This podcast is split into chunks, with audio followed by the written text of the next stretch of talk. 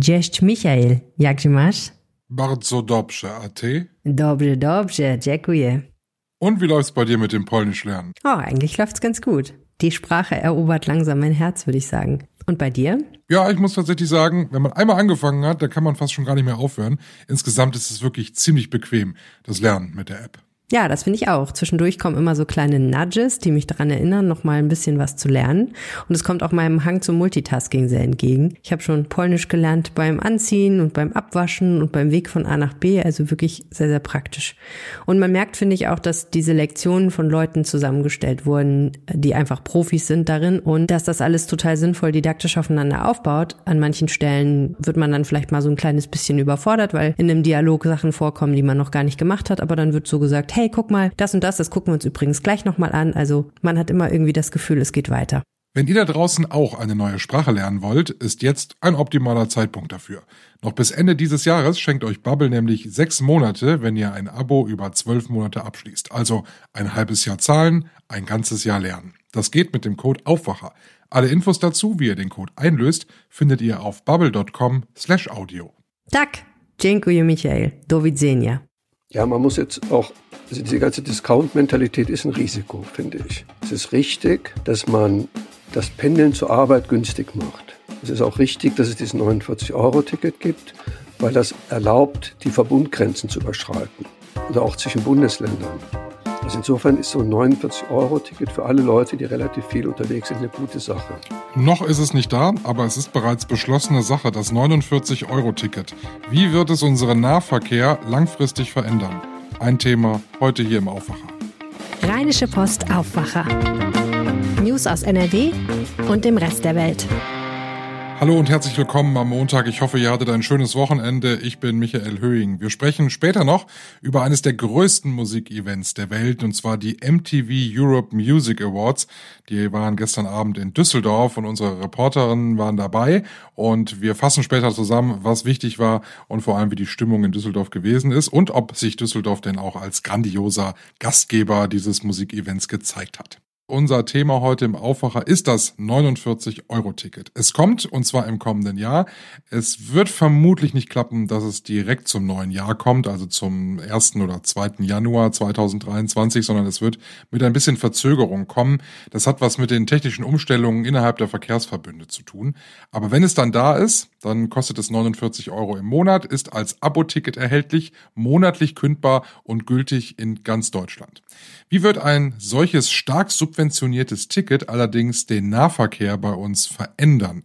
Denn es wird den Nahverkehr verändern. Denn heute gibt es zum Beispiel Tickets, die eine ganz andere Preisstruktur haben, wo ein 49-Euro-Ticket zum Beispiel gar nicht dran passt.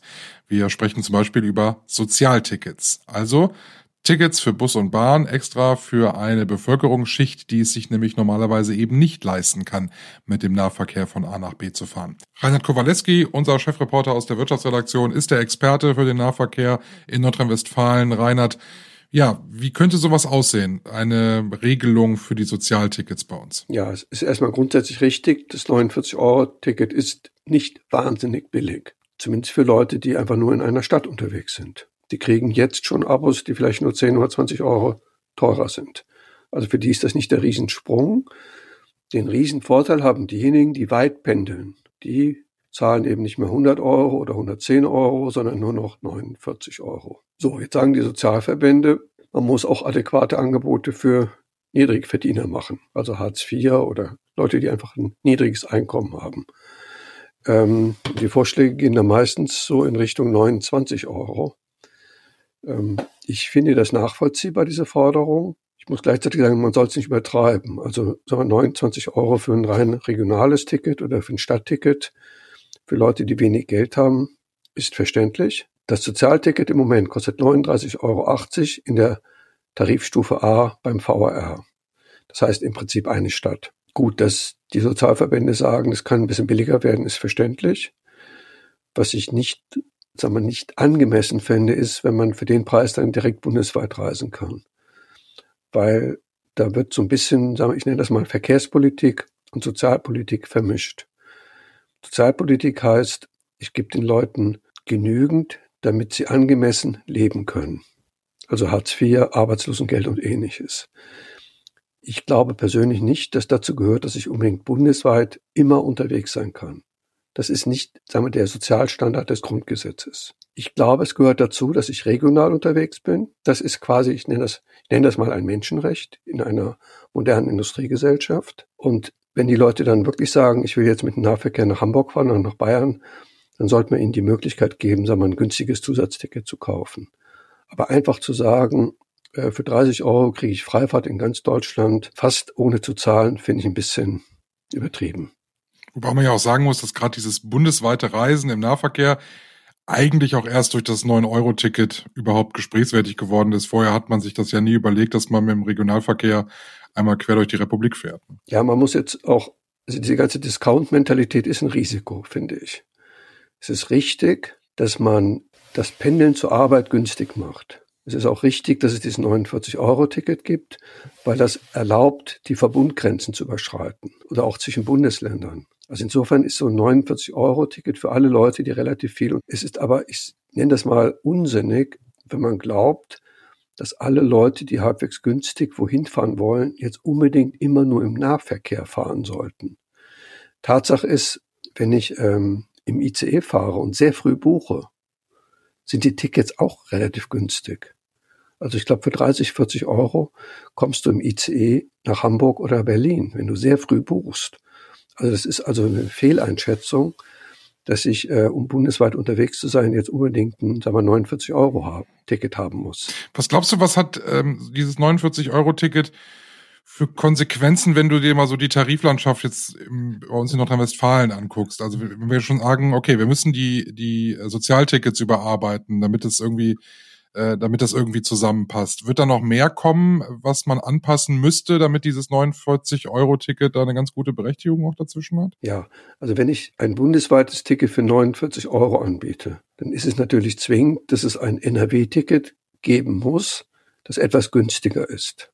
Also sonst macht sich die Politik irgendwie so etwas lächerlich. Also ob das dann 45 oder 40 Euro kostet, das kann man dann abwägen. Der José Luis Castrillo, das ist ein Vorstand vom VRR, dem größten Verkehrsverbund in NRW und in ganz Deutschland, der sagt, wenn das 49-Euro-Ticket kommt, müssen wir an sich alle Tarife überarbeiten. Also wir müssen da irgendwie so ein Gesamt, neues Gesamtkonzept machen. Mit Schülertickets, mit Studententickets und so weiter. Weil du natürlich wenn du, sag mal, das beste Angebot für 49 Euro anbietest, dann kannst du schlecht für ein Abo, das nur minimal schlechter ist, sagen wir, denselben Preis fordern. Also es gibt dann Druck insgesamt nach unten. Jetzt ähm, kommt natürlich die Sorge, die hatten wir beim 9-Euro-Ticket auch, und da haben wir ja auch schon Schwachstellen im gesamten System gesehen. Wenn wir jetzt ein günstiges Ticket anbieten, wie, wie 49 Euro, ist für Pendler interessant, die sonst jetzt 100 Euro im Monat zahlen würden, das hast du ja gesagt.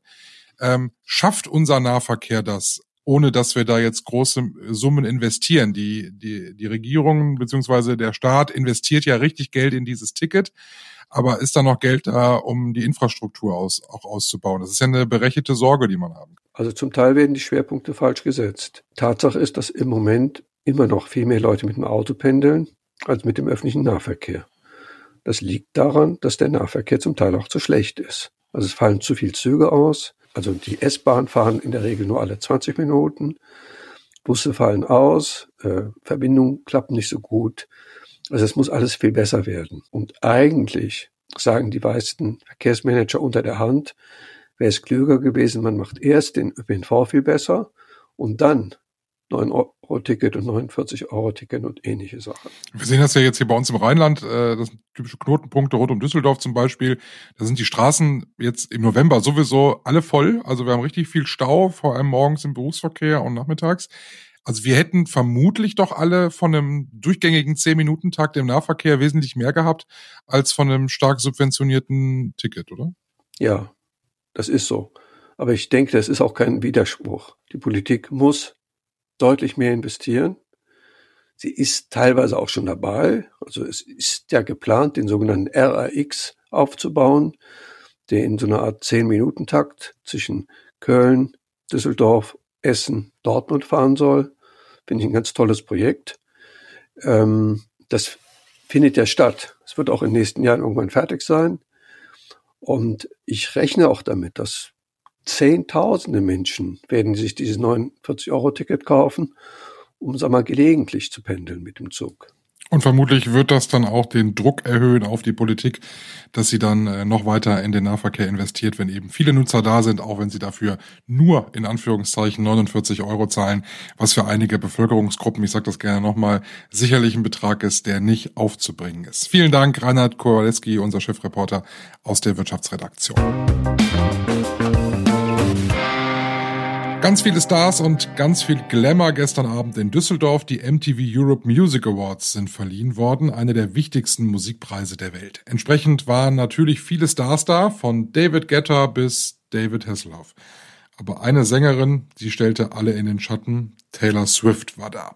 Als Überraschungsgast, sie war vorher tatsächlich nicht angekündigt, entsprechend waren die Fans natürlich aus dem Häuschen.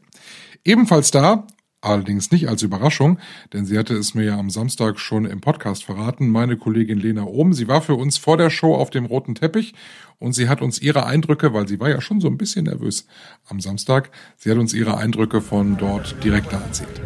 Ich bin gefühlt immer noch taub, denn die Fans sind so dermaßen abgegangen, als Taylor Swift den roten Teppich bei den MTV Music Awards betreten hat. Es war wirklich der Wahnsinn. Schon im Vorfeld hat sich langsam das Gerücht verbreitet, dass Taylor Swift kommen wird. Man hat die Flugzeuge getrackt, die Fans waren ganz, ganz aufgeregt. Und dann auf einmal war sie da, stand sie da und es gab wirklich Sprechchöre, die die ganze Zeit nur Taylor, Taylor, Taylor gefordert haben. Leider ist sie nur sehr, sehr kurz geblieben. Sie ist nicht den roten Teppich entlang gelaufen, sondern verschwand dann still und heimlich äh, wieder. Die Fans haben ziemlich lange gewartet bis zum Ende und dachten, na, oh, kommt Taylor nochmal. Aber da ist leider nichts draus geworden. Aber da hat man wirklich gemerkt, dass das einer der großen Highlights am roten Teppich war. Ähnlich gute Stimmung war zum Beispiel, als Nina Chuba kam. Auf einmal riefen und sangen alle Fans nur Wildberry Lillet und gingen dort richtig drauf ab, was auch viele der anderen Promis sehr begeistert hat und die sich sehr darüber gefreut haben. Ähnlich war es, als Gail aufgetreten ist und dort über den Teppich lief. Auf einmal äh, hörte man aus vielen, vielen Kehlen Fuck You, was ja nun eigentlich nicht so die feine Art ist, aber das ist halt ihr großer viraler Hit, der vor allem auf TikTok und Instagram bekannt geworden ist. Mit Gail hatte ich die Gelegenheit, auch ein bisschen länger zu sprechen. Und sie ist wirklich total aufgeregt gewesen. Sie sagt, das ist eine riesengroße Sache. Sie fühlt sich unglaublich, ist natürlich total nervös. Sie hatte ein sehr, sehr luftiges Kleid an. Und auf die Frage, ob ihr denn nicht kalt sei, denn so warm war es wirklich nicht, sagte sie, nee, sie ist viel zu nervös, um irgendwie Kälte zu spüren. Und sie ist so im Tunnel. Und das hat man ihr wirklich auch angemerkt. Sehr, sehr niedlich war es, als ich sie gefragt habe, ob sie denn auch ein bisschen Deutsch gelernt hat, weil sie ja nun ein paar Tage hier in Deutschland war. Und es war ihr furchtbar peinlich, dass sie dazu noch nicht gekommen ist, dass sie ihre Zeit dann eher äh, mit Essen und anderen Dingen verbracht hat. Und äh, sie war dann ganz begeistert begeistert und hat gefragt, hey, kannst du mir ein bisschen Deutsch beibringen? Und so hatten wir dann noch am roten Teppich eine kleine Deutschstunde mit Gail, einer wirklichen Newcomerin am Musikhimmel. Es war also total nah, man war nah dran, man hat viele der Stars gesehen. Ein absolutes Erlebnis, muss man ganz ehrlich sagen. Das glaube ich. Es gibt ja auch ganz, ganz viele Fotos dazu auf RP Online. Den Link dazu findet ihr in den Show Notes. Wir schauen noch mal auf die Show. Die ging über ein bisschen was länger als zwei Stunden. Und äh, wer war der große Gewinner denn des Abends? War es auch die große Überraschung des Abends? Der absolute Superstar des Abends hieß Taylor Swift. Jedes Mal, wenn ihr Name fiel, hat die ganze Halle gebebt. Sie hat sich sehr, sehr oft bei ihren Fans bedankt und natürlich auch bei allen Beteiligten es war eine super Stimmung in der Halle. Es wurde sehr viel mit Pyrotechnik gearbeitet. Ein wunderschönes Lichtermeer hat sich aufgebaut. Und die Stimmung war wirklich, wirklich gut. Sehr viel Begeisterung rief zum Beispiel der Auftritt von Run Republic äh, hervor oder auch ähm, die Kooperation von äh, Baby Rexa und DJ Getter. Überhaupt war es also ein durchaus sehr unterhaltsamer Abend im PSD-Dom, der wahrscheinlich vielen Düsseldorfern gut in Erinnerung bleiben wird. Dankeschön, Lena, für deine Eindrücke aus Düsseldorf von der Verleihung der MTV Europe Music Awards, die gestern Abend stattgefunden haben. Wir gucken auf die Termine, die uns heute am Montag interessieren. Erstmal was Schönes fürs Herz. Die Christkind-Postfiliale der Deutschen Post macht auf, und zwar in Engelskirchen. Also zieht das Christkind quasi heute in die Schreibstube ein. Seit 37 Jahren beantwortet es ja dort Briefe aus aller Welt, die dort äh, eingehen und das sind ganz, ganz schön viele. Außerdem gibt es noch einen politischen Termin heute in Düsseldorf, denn der Antrittsbesuch des ukrainischen Botschafters in Düsseldorf und Köln steht an. Heute Vormittag in Düsseldorf bei OB Stefan Keller und heute Abend nach einem Besuch im Landtag dann in Köln bei Oberbürgermeisterin Reker. Außerdem werden heute noch die Warnstreiks fortgesetzt. Es geht da im aktuellen Tarifstreit der Metall- und Elektroindustrie NRW um mehr Geld natürlich. Da gibt es Warnstreiks und Kundgebungen heute in Olpe und in Bocholt. Wir gucken zum Schluss noch aufs Wetter. Da wird der Montag leider nicht ganz so schön, wie der Sonntag war. Wir hatten ja gestern richtig viel Sonnenschein. Heute gibt es Sonne und Wolken im Wechsel. Die Temperaturen nochmal um einiges niedriger, liegen bei 12 Grad nur noch maximal. Morgen am Dienstag ebenfalls. Ab Mittwoch wird es dann nass und grau. Da kommt dann richtiges Novemberwetter zu uns. Die Temperaturen werden bis zum Wochenende nach und nach dann auch einstellig. Das war der Aufwacher für heute Montag, den 14. November. Ich bin Michael Höhing. Habt einen schönen Tag. Bis morgen und tschüss. Mehr Nachrichten aus NRW gibt's jederzeit auf RP Online. rp-online.de